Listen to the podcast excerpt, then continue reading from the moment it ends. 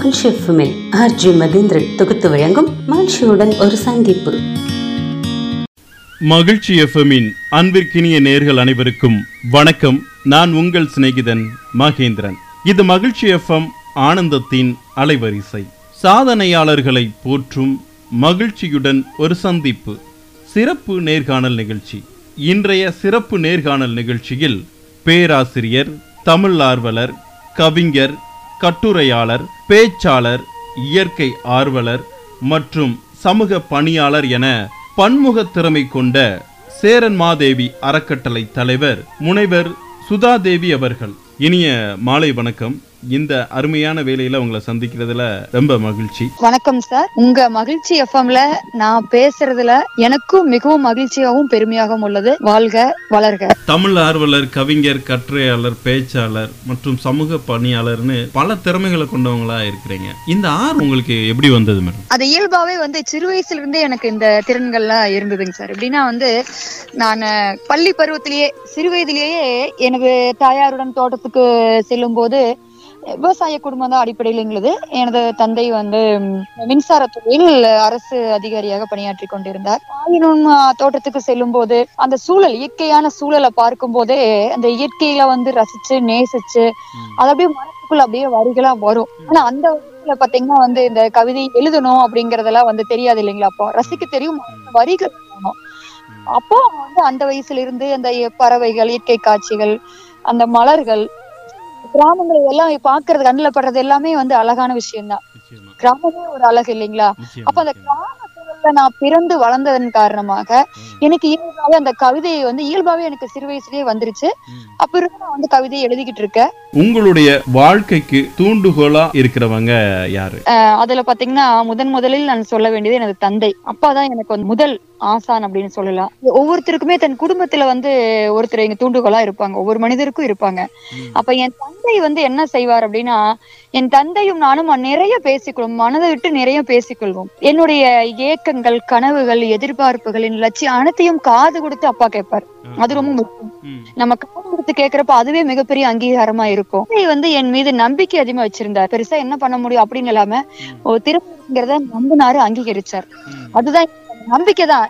எனக்கு என் தந்தை என்னை நம்பினாரு அப்படிங்கிற அந்த பாசம் அந்த வெறும் பாசம் மட்டும் இல்லாம அந்த நம்பிக்கை இருந்ததா என்னை வந்து இந்த அளவுக்கு வளர்த்தி விட்டு இருக்கு. தந்தை உயிரோடு இல்லை. இரண்டு வருடங்களுக்கு முன்னர் இறந்து விட்டார். ஆனா தந்தை இருந்தால் கூட அவர் நான் உயிரோடு இருக்கும் வரை என் தந்தையின் நினைவுகள் வந்து என்னை விட்டு அகலாது. அதுக்கப்புறம் வந்து திருமணத்துக்கு பிறகு தந்தை எந்த அளவுக்கு இருந்தாரோ அதே அளவுக்கு வந்து என் கணவர். இன்னும் எனக்கு வந்து எல்லா வகையிலும் வந்து ஆதரவா இருக்காரு. இந்த இலக்கிய பணியில ஆரம்பத்துல நீங்க சந்தித்த சவால்கள் என்னென்னலாம் இருந்தது? இலக்கிய பணிகள் பாத்தீங்கன்னா சவால்கள் அப்படின்னு சொல்றப்போ புதுசா அதாவது வந்து இலக்கியத்துல மேல ஆர்வம் இல்ல இருக்கிற எல்லாத்துக்குமே முதல் பாத்தீங்கன்னா வந்து முதல் இலக்கியத்தை வந்து நிறைய தேடணும். இலக்கியத்துல வந்து நம்ம வந்து நிறைய தேடணும். இரண்டாவது இலக்கியத்தை சும்மா படிச்சுட்டு சும்மா மேலோட்டம் படிச்சுட்டா இலக்கியத்தை நம்ம பேசவும் முடியாது வெளியில சொல்லவும் முடியாது. ஆழமா படிக்கணும். ஆழமா படிக்கிறப்ப எனக்கு சிறு வயதுல பாத்தீங்கன்னா நான் கிராம சூழல்ல வளர்ந்ததுனால எனக்கு கல்லூரி வரைக்கும் எனக்கு அவ்வளவு ஆர்வம் இருக்குங்கள் வந்து எனக்கு ஒரு தேடி கண்டுபிடிச்சு படிக்கிறதுக்கு கொஞ்சம் சிரமமா இருந்தது. ஆர்வம் எல்லாமே எனது ஆர்வங்கள் வெளிப்பாடு எல்லாமே கல்லூரி பருவத்துல இருந்து அதிகமா ஆரம்பிச்சது. அப்ப பாத்தீங்கன்னா நான் வந்து அதிக நேரம் நூலகத்திலேயே தான் இருப்பேன். இடைவேளை நேரங்களும் நூலகங்கள் அதிகமா இருந்து நூலகங்கள்ல படிச்சேன். அப்ப படிச்சாலும் கூட இலக்கிய அப்பெல்லாம் இன் இன்று மாதிரி வந்து யூடியூப் சேனல்ல இப்ப இன்னைக்கு எதை எடுத்தாலும் வந்து சமூக வலைதளங்கள்ல பேச்சாளர்கள் பேச்சுக்கள் வயதுல வந்து அந்த மாதிரி வீடியோக்கள் அதிகமா இப்ப இந்த அலைபேசி இந்த அளவுக்கு வந்து அன்னைக்கெல்லாம் வந்து இல்ல இல்ல. இந்த இலக்கிய பேச்சாளர்கள் கூட்டங்களுக்கு எல்லாம் நான் போகிறப்போ வந்து இப்ப நான் கிராமத்துல இருக்கிறப்ப ஒரு பெரிய பெருநகரங்களுக்குள்ள போறப்போ வந்து ஒரு அப்ப வந்து வயது பெண்ணா வந்து போற சிரமங்கள் இருந்தாலும் அந்த சிரமங்களையும் தாண்டி நான் வந்து அன்று வந்து கூட்டங்களில் கலந்து திறன்களை வளர்த்துக் கொண்டேன். முனைவர் சுதாதேவி அவர்கள் தங்களுடைய அனுபவங்களை சிறப்பா பகிர்ந்துகிட்டு இருக்காங்க. உங்களுடைய முனைவர் பட்ட ஆய்வு எது சம்பந்தமா இருந்தது? அந்த ஆய்வு பத்தி சொல்லுங்களேன். அதாவது முனைவர் பட்ட ஆய்வு பாத்தீங்கன்னா அது ஒரு சவால்கள் நிறைந்த ஒரு காலகட்டம்னு சொல்லலாம். வந்து எனக்கு முனைவர் பட்டம் வாங்கணும் படிக்கணும் ஆராய்ச்சி செய்யணும் அப்படிங்கிறது ரொம்ப ரொம்ப நாளாவே எனக்கு ஒரு இருந்த மனதில் இருந்த அடிப்படையான ஒரு இயக்கம்னே சொல்லலாம். அப்போ முனைவர் பட்டம் காலகட்டத்துல பாத்தீங்கன்னா முனைவர் பட்டத்துக்கு படிச்ச பிறகு அதுல பதிவு பண்ண பிறகு முனைவர் பட்ட ஆராய்ச்சி இரண்டு ஆண்டுகள் முடிந்த பிறகு எனது இரண்டாவது இரட்டை குழந்தைகள் கருத்து ஒரு பக்கம் முனைவர்பட்ட ஆய்வு ம். இன்னொரு பக்கம் குழந்தை வளர்ப்பு குழந்தை பிரசவம் குழந்தை வளர்ப்பு இரண்டு பகுதிகளுக்குமே. முக்கியத்துவம் கொடுத்தோம் இதுல எந்த ஒரு தொய்வுமே இல்ல. எனக்கு குழந்தைகள் அது பாட்டுக்கு வளருது நான் பாட்டுக்கு ஆராய்ச்சி செய்யறேன் அப்ப அந்த ஆராய்ச்சிகள்ல வந்து இன்னொரு முக்கியமான விஷயம்னா எந்த வெளியூர்ல நடந்தாலும் முனைவர் பட்டம் சம்பந்தமாக நிறைய கருத்தரங்கள் நடக்கும் இப்போ நாம வந்து கரூர்ல இருந்தா விருதுநகர் கோயம் கோவை மதுரை வெளியூர்ல நடந்தாலும் நான் தனியாகவே தனியாகவே அந்த பகுதிகளுக்கு சென்று. அங்க இரண்டு நாள் கருத்தரங்கம் இருந்தா முன்னாடியே அந்த கருத்தரங்க ஒருங்கிணைப்பாளரிடம் அலைபேசியில் பேசி. சென்று அந்த கருத்தரங்கில் பங்கேற்று. பேப்பர் என்று சொல்வார்கள் அதாவது நம்ம ஆய்வு கட்டுரை வந்து நம்ம வெளியிடணும் அதெல்லாம் சமர்ப்பிப்போம். அதெல்லாமே எனக்கு நல்ல ஒரு சவாலா இருந்தது. நாம ஒரு பாடத்தையும் கற்றுக்கொண்டேன் படமையை செய் பலனை எதிர்பாராதே என்று சொல்லுவது போல். நம்ம உழைச்சா அதுக்குண்டான அங்கீகாரம் கண்டிப்பா நமக்கு கிடைக்கும் இப்ப இருக்கிற நவீன காலத்துல பெண்களுடைய நிலைகள் எந்த மாதிரி இருக்கு அதை பத்தி சொல்லுங்க இன்றைய நவீன கால பெண்களை சொல்லும்போது இன்று பெண்கள் முன்னேறுவதற்கு பல துறைகளில் பல வாய்ப்புகள் உள்ளது அவர்கள் பாத்தீங்கன்னா இன்னைக்கு எல்லா துறையிலயும் பெண்கள் இருக்காங்க சாதிக்கிறாங்க. ஆனால் அன்று உள்ள பெண்களை ஒப்பிடும்போது இன்னைக்கு வாய்ப்புகள் அதிகம். அதே நேரத்தில் பெண்களிடம் இருக்க வேண்டியது இன்று சகிப்புத்தன்மை அதிகமாக இருக்க வேண்டும் அது முக்கியமான குணம் அன்றைய பெண்களிடம் சகிப்புத்தன்மை அதிகமாக இருந்தது. சகிப்புத்தன்மை இன்று நாம் அதிகமாக இருந்தால் மட்டும்தான். நம்முடைய துறையில் துறையிலோ குடும்பத்திலோ நாம் மேலும் இன்னொரு படி வளர முடியும். நமக்கு வர பிரச்சனைகள் சிக்கல்கள் பெண்களுக்குனாவே கண்டிப்பா எல்லா விதமான பெண்களுக்குமே உளவியல் ரீதியா குடும்பத்திலும் சரி பணி இடங்களிலும் சரி நிறைய சிக்கல்கள் வரும். அந்த சிக்கலை எவ்வளவு சாமர்த்தியமா எதிர்கொள்றோமோ அது அது வந்து நம்ம கையில இருக்கணும். ஏன்னா அதை வந்து நம்ம தான் எதிர்கொள்ளணும். யாரும் வந்து நம்ம பக்கத்துல இருந்து எதுவும் செய்ய மாட்டாங்க. அப்போ வந்து என்ன பண்ணணும் இன்றைய இருக்க நவீன கால பெண்கள் வெறும் நவீன உடை மட்டும் அணிந்துக்குவது மட்டும் இல்லாமல் நிறைய துறைகளில நிறைய வந்து எக்ஸ்ட்ரா கரிக்குலர் ஆக்டிவிட்டிஸ் சொல்லுவாங்க இல்லைங்களா. தனித்திறன்கள் அதுல நிறைய அது பங்கேற்றாவே எங்களுக்கு வந்து அந்த உளவியல் ரீதியான சிக்கல்கள் வராது. இரண்டாவது உலகம் எவ்வளவு நவீனமாக இருந்தாலும் கூட. இன்றைய பெண்கள் தனது குடும்பத்திற்கும் அடுத்து வரும் தலைமுறைக்கும் எடுத்துக்காட்டாக வாழ வேண்டும். நம்ம நவீனத்துவமா மாறிட்டு அப்படின்னு எல்லா துறையிலும் சாதிச்சாலும் கூட அதே நேரத்தில் நம் முன்னோர்கள் சொல்லி கொடுத்த அந்த பண்பாடு அதை வந்து நம்ம மாறாம போறதுதான் வந்து நம் சமுதாயத்துக்கு நல்லது. இளைஞர்களுக்கும் நம்மளுடைய குழந்தைகளுக்கும் நம்மளை சார்ந்த குடும்பம் சமுதாயம் எல்லாருக்கும் அது நல்லது. நீங்க நிறைய கவிதை தொகுப்பெல்லாம் எழுதியிருக்கிறீங்க. உங்களுடைய முதல் படைப்பு உருவான விதத்தை பத்தி சொல்லுங்க. எனது முதல் படைப்பு பாத்தீங்கன்னா அது ஒரு மிகவும் சுவராசியமான அனுபவம். கவிதை வந்து நிறைய எழுதுவேன். நான் முகநூல் நான் முதன் முதலாக முகநூல் கணக்கு தொடங்கி ம். முகநூல்ல பாத்தீங்கன்னா, அதுல வந்து நிறைய நண்பர்கள் இருந்தார்கள் எனது கவிதை வந்து முகநூலில். பதிவு செய்வேன் எனது கவிதை பாத்தீங்கன்னா முகநூல் பதிவு செய்வேன். நான். முதல் எனது கவிதை புத்தகம் பாத்தீங்கன்னா காதல் சம்பந்தப்பட்ட ஒரு நூல் அந்த தலைப்பு காதல் தேன் துளிகள் ஒரு காதலி காதலனை நினைத்து தனது காதல் உணர்வுகளை வெளிப்படுத்தும் அந்த நூல் நிறைய கவிதைகள் இயற்கை சம்பந்தமாக சமுதாய சிந்தனைகள் கவிதை நிறைய கவிதைகள் எழுதுவேன். ஆனால் இந்த காதல் கவிதைகளை மட்டும் முகநூலில் பதிவு பண்ண பிறகு. அதற்கு நிறைய வரவேற்பு வரும். அதற்கு நிறைய வந்து திட்டமிடுவார்கள். ஆனால் எனக்கு என்ன தோன்றும் என்றால். ஒரு தயக்கம் வரும். ஒரு தயக்கம் வரும். உடனே என்ன செய்து விடுவேன் என்றால் அதை டெலீட் செய்து விடுவேன் அந்த கல்வியை. அது ஆரம்ப காலகட்டத்தில் ஒரு நம்ம ஏன்னா நான் வளர்ந்த சூழல் கிராமத்திலிருந்து வளர்ந்து வந்த காரணத்தினால் அந்த ஒரு தயக்கம் இருந்தது. பிறகு கவிதைகள் வந்து கல்லூரி இளைஞர்கள் நிறைய வந்து அவங்களுடைய அந்த வாட்ஸ்அப் ஸ்டேட்டஸ் வைக்கிறது. அந்த மாதிரி எல்லாம் வந்து எனக்கு செய்தி அனுப்புவாங்க. கவிதை நல்லா இருந்தது. நாங்க ஸ்டேட்டஸ் நண்பர்கள் பார்த்துட்டு பாராட்டினாங்க. நல்லா இருக்கு. அப்படின்னு அவங்க கொடுத்த அந்த வரவேற்பு. முகநூல்ல எழுதிக்கிட்டு இருந்த எனது கவிதைகளை அடுத்தடுத்து என்ன செய்தேன் என்றால் நம்ம ஏன் ஒரு புத்தகம் போடக்கூடாது? இது இன்னும் பாத்தீங்கன்னா முகநூல்ல வந்து ஒரு மாதத்துக்கு முன்னாடி ஒரு கவிதை நான் பதிவு பண்ணேன்னா அந்த கவிதை அதோட போயிரு. புதுசா வர்றவங்களுக்கு என்னுடைய பழைய படைப்புகள் தெரியும் பழைய கவிதைகள் தெரியாது இல்லைங்களா. அப்ப சில பேர் என்கிட்ட என்ன கேட்க ஆரம்பிச்சாங்கன்னா உங்களுக்கு கவிதைகள் எல்லாம் தொகுப்பா ஏதாவது கிடைக்குமா? நீங்க எழுதின கவிதை எல்லாம் படிக்கணும். இந்த கவிதை நல்லா இருந்தது. இதுக்கு முன்னாடி எழுதின கவிதை எல்லாம் படிக்கணும் அப்படின்னு கேக்குறப்போ. அப்ப வந்து எப்படி கொடுக்கறது அப்படிங்கிறப்போ நமக்கு வந்து ஒரு நூலா வெளியிடணுங்கிற எண்ணம் எனக்கு வந்தது. முதல் கவிதை நூல் வெளியிட்டேன். அதுக்கப்புறம் இயல்பாவே அந்த வரவேற்பு வந்தனால இரண்டாவது கவிதை நூல் காதல் வார்ப்புகள் அப்படின்னு இரண்டாவது கவிதை நூல் அப்படி தொடர்ச்சி அதுக்கப்புறம் சிந்தனை களஞ்சியம் சிந்தனை சம்பந்தமான நூல் மூன்றாவது நூலாக தொடர்ந்து வந்து நூல் வெளியிடுவதில் மிகவும் முனைப்பாக உள்ளேன் காதல் தேன் துளிகள் ஏதாவது ஒரு துளிகள் சொல்லலாமா? கண்டிப்பாக. நேர்களுக்காக கண்டிப்பாக சொல்வேன். நிறைய வந்து அதுல கவிதைகளை நான் எழுதின கவிதைகள் எல்லாமே எனக்கு பிடிக்கும். ஒவ்வொன்றும் ஒவ்வொரு விதமா இருக்கும். ஒரு கவிதைகள் பாத்தீங்கன்னா வந்து சில கவிதைகள் வரிகள் குறைவாக இருக்கும் சில கவிதைகள் வரிகள் அதிகமாக இருக்கும். அதில் எனக்கு பிடித்த கவிதை நிறைய இருக்கு. அதுல ஒண்ணு சொல்றேன். உனக்கு மருந்தாவேன் என்கின்ற தலைப்பு. கவிதை பாத்தீங்கன்னா என் முத்தங்கள் உனது தீராத நோயை கூட தீர்க்கும் வல்லமை படைத்தவை. என் முத்தங்கள் உனது தீராத நோயை கூட தீர்க்கும் வல்லமை படைத்தவை. ஆம் உனக்கு மருந்தும் மாமருந்தும் நான் மட்டுமே. ஆம் உனக்கு மருந்தும் மாமருந்தும் நான் மட்டுமே. இந்த கவிதையில பாத்தீங்கன்னா இது ஒரு நான்கு வரி கவிதை தான். ஒரு ஆழமான கருத்து இருக்கு.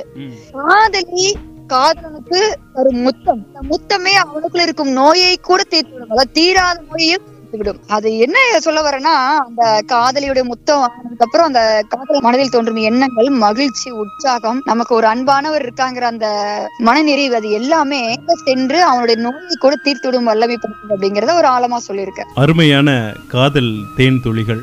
தற்போது இலக்கிய பணியில ஈடுபடக்கூடிய இளைய சமுதாயினர் என்ன கற்றுக்கொள்ளணும்? அவர்களுக்கு நீங்க கூறக்கூடிய வழிமுறைகள் என்ன? அதாவது இன்று நிறைய இளைஞர்கள் இலக்கிய துறையில வர்றாங்க. அதுல முக்கியமா நமக்கு தேவையானது என்னன்னா வாசிப்பு பழக்கம் நிறைய இருக்க வேண்டும். நிறைய புத்தகம் நூல்களை நம்ம முதல்ல வாசிக்கணும்.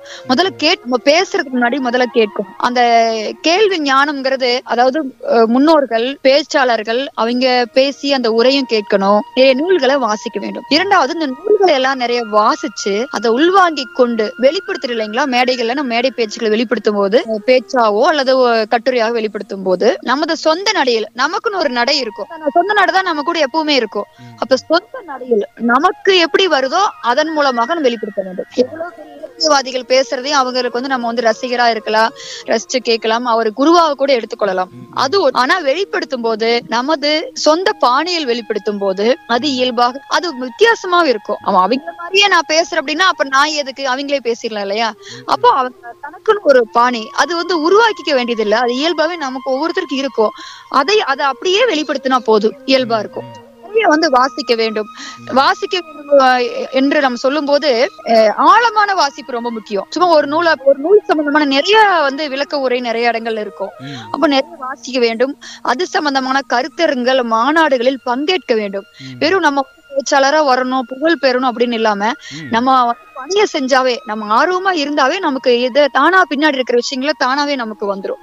அதுதான் செய்தி. சேரன் மாதேவி அறக்கட்டளை மூலமா நிறைய சேவைகள் செஞ்சுட்டு வரீங்க. உங்களுடைய சமூக சேவை பணிகள் பத்தி சொல்லுங்க. என்னென்ன சேவைகள்லாம் செய்யறீங்க அப்படின்னு? இந்த அறக்கட்டளை மூலமாக சமூக பணிகள் நிறைய பள்ளி கல்லூரி மாணவர்களுக்கு தனித்திறன்களை வளர்க்கும் போட்டிகள் நடத்தி கொண்டிருக்கிறோம். ஓவிய போட்டி கவிதை பாட்டு போட்டி நடன போட்டி இப்படி வந்து அந்த குழந்தைகளுடைய திறன்களை வெளிக்கொணர வேண்டும் என்பதை நோக்கில் அதை செய்து கொண்டிருக்கிறோம். இன்றைய இளைஞர்கள் வந்து நிறைய வந்து பழக்க வழக்கங்கள் நிறைய மீடியால வர்ற விஷயங்களை பார்த்து ஒரு தவறான விஷயங்கள் பார்த்து கூட அவங்க மனசு வந்து பல பக்கம் அலை பாயுது. அந்த மாதிரி சூழல் தான் இன்னைக்கு இருக்குது சமூகமே. இளைஞர்களுக்கு அவர்களிடம் இருக்கும் திறன்களை வெளிப்படுத்தும் போது அவர்களுடைய பார்வை அந்த விஷன் அப்படி வந்து கொஞ்சம் மாறுபடும். அவங்க முன்னேற்றிக்கிறதுலே கவனம் செலுத்துவாங்க. அவங்களுக்கு உற்சாகத்தை தரும். அந்த நாளைக்கு பெரிய ஆளா வளர்றப்ப அவங்க நாலு பேருக்கு வந்து எடுத்துக்காட்டா இருப்பாங்க. அந்த போட்டிகள் நடத்தி கொண்டிருக்கிறோம். ஏன்னா தனித்திறன்கள் வந்து நம்மளுக்கு இயல்பா இருந்தாவே அது என்ன பண்ண நம்ம எப்போ உற்சாகமா வச்சிருக்கோம்? இரண்டாவது அது மட்டும் இல்லாமல் பனை விதைகள் நடுதல் மரங்கள் நடுதல் நம்ம அறக்கட்டளை கிராமப்புறங்கள் மரங்கள் நடுதல் மர மரக்கன்று வளர்ப்பவர்களுக்கு பரிசுகள் பாராட்டுகள் பெண்களுக்கான ம், பயிற்சிகள் தன்னம்பிக்கை பயிற்சிகள் வேலை வாய்ப்பு சம்பந்தமான பயிற்சிகள் இதெல்லாம் நம்ம பண்ணிக்கிட்டு குழந்தை வளர்ப்பு முறை எப்படி இருக்கணும்னு நினைக்கிறீங்க? பெற்றோர்களுக்கு நீங்க கூறக்கூடிய வழிமுறைகள் என்ன மேடம்? குழந்தை வளர்ப்பு முறை பாத்தீங்கன்னா இயல்பாவே கடவுள் எல்லா குழந்தைகளுக்கும் திறன்களை கொடுத்திருக்காரு. இயல்பாவே குழந்தைகள் திறனோட தான் வளருது. நம்ம அந்த குழந்தைகளை வளர்த்தும் போது நம்ம வழிகாட்டியா இருந்தா போதும். குழந்தைகளுக்கு ஒரு திறமை இருக்கும். அந்த குழந்தை அந்த திறமையில தான் வரணும்னு நினைக்கும். நம்ம வந்து நம்ம மனசுல இருக்கிற விஷயங்களை வந்து நான் இப்படி வரணும்னு நினைச்சேன் நீ இப்படி வான்னு திணிக்க கூடாது இசையில ஆர்வம் இருந்தா அந்த இசை சம்பந்தமான விஷயங்களை அந்த குழந்தைகளுக்கு நம்ம பயிற்சி கொடுத்து வளர்த்தலாம். வேலை வாய்ப்பு அந்த குழந்தைக்கு வேலை வாய்ப்பு வேணும் வேலை வாய்ப்பு வந்து கற்றுக்கொள்ளணும் அப்படின்னு சொன்னா அந்த வேலை வாய்ப்பு சம்பந்தமான விஷயங்களை சொல்லி கொடுக்கலாம். வேலையை வாங்கிக்கிட்டே கூடவே இந்த திறன்களை வளர்த்துக்கிறதுக்கு நம்ம வந்து அவங்களுக்கு சப்- ஆதரவா இருக்கணும். என்ன நினைக்கிறாங்கன்னா நம்ம குழந்தை நல்லா படிக்கணும் நல்லா சம்பாதிக்கணும் நல்லா வீடு வாசல் வசதியா இருக்கும்னு நினைக்கிறோம். அது தப்பே இல்லை. எல்லா பெற்றோருக்கும் வேண்டிய ஒரு அடிப்படையான ஒரு அன்புதான். ஆனால் மேற்பட்டு அந்த குழந்தை மகிழ்ச்சியாக தனது பணியில் மகிழ்ச்சியாக நிறைவாக இருக்க வேண்டும். அப்ப அதுக்கு என்ன அடிப்படைனா அந்த குழந்தைகளுக்கு பிடிச்ச துறையை வந்து நம்ம வந்து தேர்ந்தெடு படி அதுதான் அந்த குழந்தைகள் எதிர்காலத்தில் கடைசி வரைக்கும் அவங்க மகிழ்ச்சியா வைத்திருக்கும். பணத்தை பத்தி மட்டுமே நோக்கி ஒரு குழந்தை போது அந்த குழந்தை பணம் இருக்கும். ஆனால் அந்த குழந்தை ஒரு உற்சாகமான ஒரு இளைஞனாக வரமாட்டார். அவர் பல உளவியல் சிக்கலோடவே தனது வாழ்க்கையை வந்து வாழ்வார். இப்போ பார்த்தீங்கன்னா சமூகத்தில் வந்து பாலியல் வன்முறை குற்றங்கள் வந்து அதிகமாக நடந்துட்டு இருக்கு. இது நடக்காம இருக்க இந்த சமூகம் என்ன செய்யணும்? நம்ம தனி மனிதனா என்ன பண்ணணும்? நல்ல கேள்வி. முக்கியமான கேள்வியும் கூட. பாலியல் சிக்கல்கள் அதாவது குழந்தைகள் பள்ளி குழந்தைகள் அந்த பள்ளியில் படிக்கும் குழந்தைகள் மீது நடக்கும் பாலியல் சிக்கல்கள் என்று பெரிய அளவில் அது வந்து நடக்கிறது. அதுக்கு அரசாங்கம் நிறைய சட்டத்திட்டங்கள் போடுகிறார்கள். இருந்தாலும் அங்கங்கே நடந்து கொண்டுதான் இருக்கிறது. வாழ்க்கை முறை மாறிவிட்டது. அது ஒரு முக்கிய காரணம். இன்று சமூக அமைப்பு இன்று மாறிவிட்டது. அன்றைய காலகட்டங்களில் பார்த்தீர்கள் என்றால் கணவன் மனைவியும் அதிகமாக விவசாய பணியில் இருப்பார்கள். இருவருமே தோட்டத்துக்கு வேலைக்கு போகல் கணவன் மனைவியும் ஒன்னா ஒன்றாக இருப்பதற்கான வாய்ப்புகள் அதிகமாக இருந்தது. அப்போது இருவரும் ஒருவருக்கு ஒரு அன்பை பரிமாறிக் கொள்வத கொள்ளவும் அவர்கள் அன்பை பரிமாறிக்கொள்ளவும் குடும்ப மாதிரி குடும்ப ரீதியாக ஒற்றுமையா இருப்பதற்கு வாய்ப்புகள் நிறைய கிடைத்தது. இருக்க- இருக்கும் இன்று இருக்கும் சூழலில் பார்த்தீர்கள் என்றால் இன்று கணவன் மனைவி இருவருமே வேலைக்கு செல்ல வேண்டிய சூழல் அதிகமாக உள்ளது. பொருளாதார நிலையே மாறிவிட்டது. இருவரும் வேலைக்கு போனாதான் குடும்பத்தை வந்து நடத்த முடியும் அப்படிங்கிற ஒரு சூழலுக்கு வந்து விட்டோம் கல்யாணம்னா பயங்கரமான செலவு. குழந்தைகள் பிறந்தது முறை ஒவ்வொரு நிகழ்ச்சிகளுக்கும் அதிக ஆடம்ப ஆடம்பரமான வாழ்க்கைக்கு இன்றைய மாறிவிட்டதன் காரணமாக கணவன் மனைவி இருவருமே வேலைக்கு செல்ல வேண்டிய சூழல் இருப்பதால் தனக்காக அவர்கள் நேரம் மனம் விட்டு பேசுவதற்கு நேரம் ஒதுக்க முடியாத சூழலில் உள்ளார்கள். இருக்கும் சூழலில் ஆண்களுக்கோ அல்லது வந்து பொதுவாகவே அவர்கள் வந்து தனது இச்சைகளை தீர்த்து கொள்வதற்காக வந்து இது போன்று வந்து குழந்தைகள் என்ன குழந்தைகளை எதிர்க்க மாட்டார்கள் அப்படிங்கிற ஒரு சூழல்ல வந்து சில சில மனிதர்கள் செயல்படுகிறார்கள். அப்ப தீர்க்கறதுக்கு என்ன வழி அப்படின்னு சொன்னா வந்து நம்ம வந்து ஒவ்வொரு வயதிலும் ஒவ்வொரு நம்ம ஒரு பழக்கம் இருக்கும். வயதான பிறகு எப்படி இருக்கணும்? அப்படி வயதான பிறகு வந்து ஒரு நம்ம ஒரு தாத்தா நிலைமைக்கு ஆயிரும். பேர குழந்தைகளுக்கு நல்ல கதைகளை சொல்லி கொடுத்து நம்ம வந்து. அந்த சூழலுக்கு ஆயிரும். ஒரு நாற்பது வயசு ஒரு ஆண் வந்து ஒரு குழந்தைக்கு எப்படி இருக்கணும்? தகப்பனா இருக்கலாம். நல்ல வழிகாட்டியா இருக்கலாம். பள்ளியில வந்து ஆசிரியர்னாவே அவ்வளவு ஒரு மரியாதை இருக்கும். இது வந்து இந்த சமூக அமைப்பை வந்து மாத்தணும் அப்படின்னா இத வந்து ஒரு பாடமாவே கொண்டு வரணும். குழந்தைகளை எப்படி நடத்துவது? ஒரு அழகா ஒரு குழந்தை வந்து அந்த குழந்தை பாத்தீங்கன்னா ஒரு மலர் பூ. அது ஒரு புறா பூத்திருக்கிற ஒரு பூ மொட்டு. அத வந்து அந்த குழந்தைகள் தெய்வம் அந்த பெண் குழந்தைகள் பார்த்து ஒரு அழகா பூச்சுடி வரப்ப தெய்வமா இருக்கு. அந்த குழந்தைகளை தெய்வமா நினைக்கணும் மதிக்கணும் அது பிஞ்சு அப்படிங்கிற அந்த உணர்வு வந்து வரணும். அதுக்கு வந்து நம்ம சட்டம் போட்டால் மட்டுமே பத்தாது. அது இயல்பா வந்து நம்ம பாடத்திட்டங்களில் வைக்க வேண்டும். இது வந்து போன்று நிறைய வந்து நம்ம சமூக கலாச்சாரத்திலேயே கொண்டு வந்துடுறோம் இந்த விஷயங்கள் எல்லாம். குழந்தைகளும் எப்படி நடந்து கொள் நடந்து கொள்வது? வந்து அது போன்ற விஷயங்களை வந்து நம்ம வந்து பண்பாட்டிலே கொண்டு வரணும்.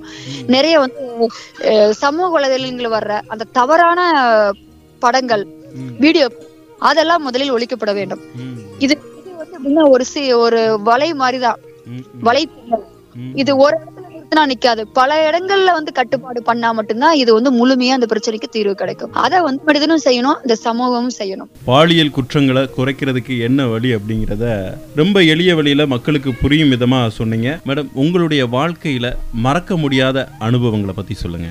எனது வாழ்க்கையில நிறைய அனுபவங்கள் மறக்க முடியாத அனுபவங்கள் உண்டு. அதுல எனக்கு என்ன தோணும்னா எனக்கு அடிக்கடி தோணும். ஏதாவது ஒரு சிக்கல்ல நான் இருக்கும்போது ஒரு பிரச்சனை இருக்கும்போது இந்த பிரச்சனை எப்படி தீர்ப்பது என்று யோசித்து கொண்டிருப்பேன். பிரச்சனை எப்படியாவது வந்து தீர்ந்துரும். நிறைய வந்து நான் வந்து அந்த மாதிரி எல்லாம் வந்து நான் பார்த்திருக்கேன்.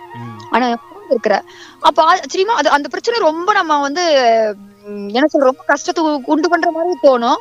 அப்படியே விலகிரும். அதுல இருந்து நான் புரிந்து கொண்ட விஷயம் என்னவென்றால் நம்ம சரியா இருக்கும்போது நம்மள வந்து எதுவும் செய்ய முடியாது. இரண்டாவது பாத்தீங்கன்னா நமக்கு மேல ஒரு சக்தி இருக்குது. நம்ம நம்பணும். அந்த சக்தி நம்ம வழி நடத்தும். நம்ம சரியான பாதையில் செல்லும் போது நம்மளை சுத்தி இருக்கிற அந்த நல்ல விஷயங்களை நம்மளை காப்பாற்றும். அறம் நம்மளை காப்பாற்றும் என்பதை பல தருணங்களில் நான் உணர்ந்துள்ளேன். மறக்க முடியாத அனுபவம் என்னவென்று சொன்னால் நாங்கள் நம்மாழ்வார் ஐயா அவர்களை அவரது இடத்துக்கே அவரது பண்ணைக்கே சென்று சந்திக்க சந்தித்தோம். குடும்பத்தோடு ஐயா அவர்களை சந்தித்து பேசும் ஒரு வாய்ப்பு எனக்கு கிடைத்தது. அப்போது பாத்தீங்கன்னா ஐயா அவர்கள் பேசி முடித்து சில நேரம் ஓய்வெடுத்தார். அந்த சுற்றி இருப்பவர்களை எல்லாம் கவனித்துக் கொண்டு பேசினார். என்னை பார்த்தும் பேசினார். அந்த கண்களை பார்த்து அதிக நேரம் இயற்கை விவசாயத்தை பத்தி உரையாடினார். என்ன தோணுச்சுன்னா அவ்வளவு பெரிய மனிதர் நம்ம மேல ஏதோ ஒரு நம்பிக்கை வச்சிருக்கார். இந்த பெண் எதிர்காலம் இந்த சமூகத்திற்கு தன்னால் ஆன பங்கை செய்வாள் என்ற ஒரு நம்பிக்கையோடு அதை பேசியதாக தான் நான் உணர்கிறேன். அவ்வளவு பேர் மத்தியில நம்ம பார்த்து அவ்வளவு நேரம் பேசினார் அப்படிங்கிறது எனக்கு ஒரு இன்னும் மறக்க முடியாத அனுபவமா இருக்கு. அதனால நான் இந்த இயற்கை வாழ்வியல் மரம் வளர் விதைகள் நடுதல் அதுல இயல்பாக ஒரு ஆர்வம் வந்துருச்சு. ஒரு நம்மாழ்வார் ஐயா அவர்களின் ஆசை என்று நினைக்கிறேன். வாழ்க்கையில் கிடைத்த மிக பெரும் வரம் என்று நினைக்கிறேன். இயற்கையுடைய அழகை பார்த்து ரசிக்கக்கூடிய ஒரு இயற்கை விரும்பியா இருக்கிறீங்க. இயற்கையிடம் நீங்க பார்த்து வியந்து ரசித்த விஷயம் எது? அதை பத்தி சொல்லுங்க. இயற்கையை பார்த்து இந்த விஷயங்கள் நிறைய உண்டு. இந்த அனைத்துமே ரசனைக்கு உண்டானதான் இயற்கையை பொறுத்தவரை. இந்த பாத்தீங்கன்னா இயற்கையிலிருந்து நாம கற்றுக்கொள்ள வேண்டிய விஷயங்கள் நிறைய இருக்கு. அது அழகழகா அங்கங்க இருக்கிற சருகுகள்ல வேப்பங்குச்சிகள் ஓலைகள்லாம் பொறுக்கிட்டு வந்து வாயிலேயே வந்து அழகா ஒரு கூடு கட்டி ஒரு செடி எது இருக்குதோ அதை பற்றி கொண்டு கூடு கட்டும். அது அது வந்து எதற்காகவும் கவலைப்படுவதில்லை தன்னுடைய வாழ்நாள மகிழ்ச்சியா வாழ்ந்துட்டு அந்த வாழ் வாழ்கிறது. அதனுடைய வாழ்க்கை அவ்வளவு மகிழ்ச்சியா இருக்குது. இரண்டாவது பாத்தீங்கன்னா இந்த பூக்கள் மலர்கள் எல்லாம் பார்க்கும்போது நான் மலர்களை ரசிக்கும் போது வெறும் வண்ணத்தை மட்டுமே ரசிக்க மாட்டேன். அந்த மலர் வந்து எவ்வளவு அதனுடைய வண்ணம் எவ்வளவு அழகா இருக்கிறது. அதன வடிவமைப்பு எப்படி உள்ளது? அந்த மலர் மொட்டா இருக்கும் போது ஒரு மாதிரி நிறத்தில் இருக்கும். கொஞ்சம் பூவாக மலர்ந்த பிறகு வேறு நிறம் கொஞ்சம் மாறி இருக்கும். காலை நேரத்தில் ஒரு மாதிரி இருக்கும் மாலை நேரத்தில் ஒரு மாதிரி இருக்கும். ஒரு மலர் எடுத்துக்கிட்டாவே அதன் வண்ணம் வடிவமைப்பு மனம். அதன் தோற்றம் அப்படியே அழகா அந்த காட்டுல அசைந்தாடும் போது பார்க்கறதுக்கு அவ்வளவு மகிழ்ச்சியா இருக்கும். இரண்டாவது பாத்தீங்கன்னா அந்த கொக்குகள் எல்லாம் வானத்தில் பறக்கும் போது வரிசையாக பறக்கும். ஆச்சரியமா இருக்கும். யார் சொல்லித் தர்றாங்க அதை வரிசையா பறக்க? ம், நான் அதை பார்த்து பல நேரங்களில் படம் எல்லாம். வரிசையே சரியான இடைவெளியில் பறக்கும். ஆச்சரியமா இவ்வளவு விஷயங்கள் உள்ளது. கற்றுக்கொள்ள பாடங்கள் அவ்வளவு உள்ளது. நம்ம இயற்கையை ரசிச்சாவே நம்ம வாழ்க்கை வந்து ஆனந்தமா இருக்கும். நம்ம எப்பதான் மனிதர்களையே பார்த்துக்கிட்டு மனிதர்கள் அவங்க அப்படி சொல்லிட்டாங்க இவங்க அப்படி சொல்லிட்டாங்க அவங்க மதிக்கல இவங்க மதிக்கல இப்படியே கவலைப்பட்டே வாழ்க்கை ஓட்டுற கடவுள் கொடுத்த அழகான அந்த வாழ்க்கைய நம்மள எல்லா ம், இயற்கையை ரசிச்சாவே நமக்கு வந்து வாழ்க்கை. இயற்கையை ரசித்தாலே மகிழ்ச்சியோடு வாழலாம். ஆமா வாழலாம் நிறைவாக வாழலாம். நோய் வாழலாம். நீங்க முனைவர் கவிஞர் இதையெல்லாம் தாண்டி ஒரு சிறந்த பாடகியாவும் இருக்கீங்க. நம்ம நேர்களுக்காக ஒரு பாடல் பாடி காட்டுங்க. கண்டிப்பாக. நான் மூன்று மாதங்களுக்கு மேலாக இது ஐந்து மாதம் ஆய்து விட்ட இசை வந்து முறையாக கர்நாடக சங்கீதம். நம்ம தமிழ் மொழி சங்கீதம் இரண்டையும் கற்றுக்கொண்டுள்ளேன். பாத்தீங்கன்னா எனக்கு இந்த இசை ஆர்வம் வந்ததே வந்து நான் இயல்பாவே நிறைய அந்த பண்பலையில் வர பாடுக பாட்டுகளை நிறைய கேட்பேன். கோடை பண்பலையில எங்க வீட்டுல ஒழித்து கொண்டே இருக்கும். இயல்பாக ரசனை வந்துவிடும் இயல்- இசை ரசனை வந்துவிடும் அல்லவா இயல்பாகவே. அப்படி வந்ததெல்லாம் அந்த பாட்டு கேட்க ஆரம்பிச்சு அப்புறம் நம்மளும் பாட்டு கற்றுக்கலாம் எனது நண்பர்கள் எல்லாம் அவங்களுக்கு குரல் நல் நன்றாக உள்ளது என்று அவர்கள் கருத்து கூறும்போது எனக்கும் பாட்டு கத்துக்க வேண்டும் என்று ஆசை வந்தது. பாட்டு கற்றுக்கொண்டேன். அதில் பார்த்தீங்கன்னா ஒரு பாட்டு அது வந்து விநாயகர் பாடல். எனக்கு வேண்டும் வரங்களை இசைப்பேன் கேளாய் கணபதி. எனக்கு வேண்டும் வரங்களை இசைப்பேன் கேளாய் கணபதி. மனதில் சலனம் இல்லாமல் மதியில் இருளே தோன்றாமல் மனதில் சலனம் மதியில் இருளே தோன்றாமல். ஒரு அருமையான விநாயகர் பாடல் பாடி காட்டினீங்க. உங்களுக்கு பிடிச்ச திரை இசை பாடல் எது? எனக்கு நிறைய பாட்டு பிடிக்கும். பாட்டு கேட்க ஆரம்பிச்சுன்னா அவ்வளவு தூரம் கேட்டுட்டே இருப்பேன். ஏதாவது வேலை செஞ்சா அப்படி நின்னுட்டு கூட பாட்டு கேட்ட அனுபவங்களா உண்டு. சமையல் செய்து கொண்டிருக்கும் போது பாட்டை கேட்கும் போது அப்படியே ஆட சமையல் செய்வதை நிறுத்தி விட்டு எல்லாம் கேட்டுள்ளேன். எனக்கு மிகவும் பிடித்த பாடல் சத்திரியன் படத்திலிருந்து மாலையில் யாரோ மனதோடு பேச மார்கழி வாடை மெதுவாக வீச.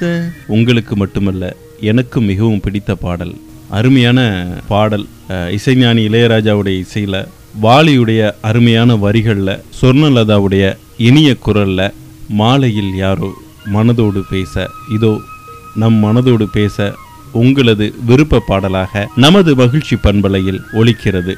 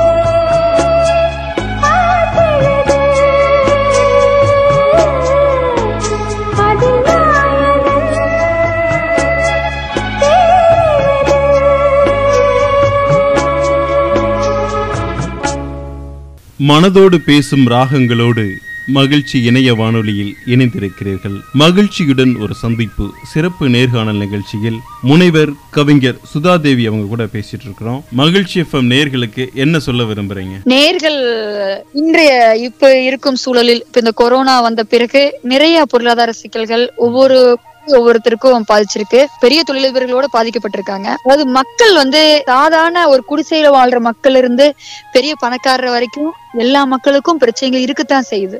நம்ம அவங்க சந்தோஷமா இருக்காங்க இவங்க ஆனா ஒவ்வொருத்தருக்கும் அவங்க இங்க வாழ்க்கையில ஏதாவது ஒரு குறைபாடுகள் சிக்கல் இருக்கும். நம்ம வாழ்க்கைய கடவுள் கொடுத்த நமக்கு கொடுத்த அந்த அழகான சிறப்பான வாழ்க்கைய மகிழ்ச்சியா வாழ்ந்தால் போதும். நம்ம அவங்கள மாதிரி இருக்கணும் இப்படி இவங்கள மாதிரி இருக்கணுங்கிற எண்ணமே நமக்கு வேண்டாம். அவங்க பத்து கார் வாங்கினானா நம்மளும் பத்து லட்சம் போட்டு வாங்கினாதான் மரியாதைன்னு கிடையாது. நமக்கு என்ன இருக்கோ அதை வச்சு நம்ம வாழணும். முக்கியமா அந்த பொருளாதார சேமிப்பு நம்ம கிட்ட இருக்கணும் தேவையில்லாத ஒரு பணக்காரர் ஆடம்பரமா செலவு பண்ணா அவர் பாதிக்காது. ஒரு நடு நடுத்தர குடும்பத்தினர் ஏழை மக்கள் அதை பார்த்து நம்ம வந்து ஆடம்பரமா செலவு பண்ணாதான் மரியாதை கிடைக்கணும். அப்படி மரியாதை தேவையே இல்லை. சேமிப்பு பழக்கம் இருக்கணும். அந்த கடன் வாங்கி ஒரு பொருள் வாங்குவதை விட சேமிச்சு அதன் மூலமாக ஒரு பொருளை வாங்க வேண்டும். அந்த சேமி சேமிக்கும் பழக்கத்தை நம் குழந்தைகளுக்கும் சொல்லித்தர வேண்டும். அது இரண்டாவது வாழ்க்கையில நம்ம எதை கொண்டு வந்தோம்? நாம் போகும்போது தனியாக வந்தோம். போகும்போது தனியாகத்தான் போறோம் போக போகிறோம். இடையில தான் நம்ம வாழ்ந்துட்டு போறோம். அப்ப எதை இழந்தாலும் பெரு பெரிதா வந்து நம்ம வந்து ரொம்ப பெரிய இழப்புனா எல்லாரையும் பாதிக்கும். ஆனா சின்ன சின்ன இழப்புகள்லாம் நாம வந்து வருத்தப்பட்டு வாழ்க்கையில வந்து சில பேர் பாத்தீங்கன்னா வந்து தற்கொலை பண்ணிக்கிறாங்க விரக்தியில மன பிரச்சனைகள் வந்து அதிகமா இருக்குது.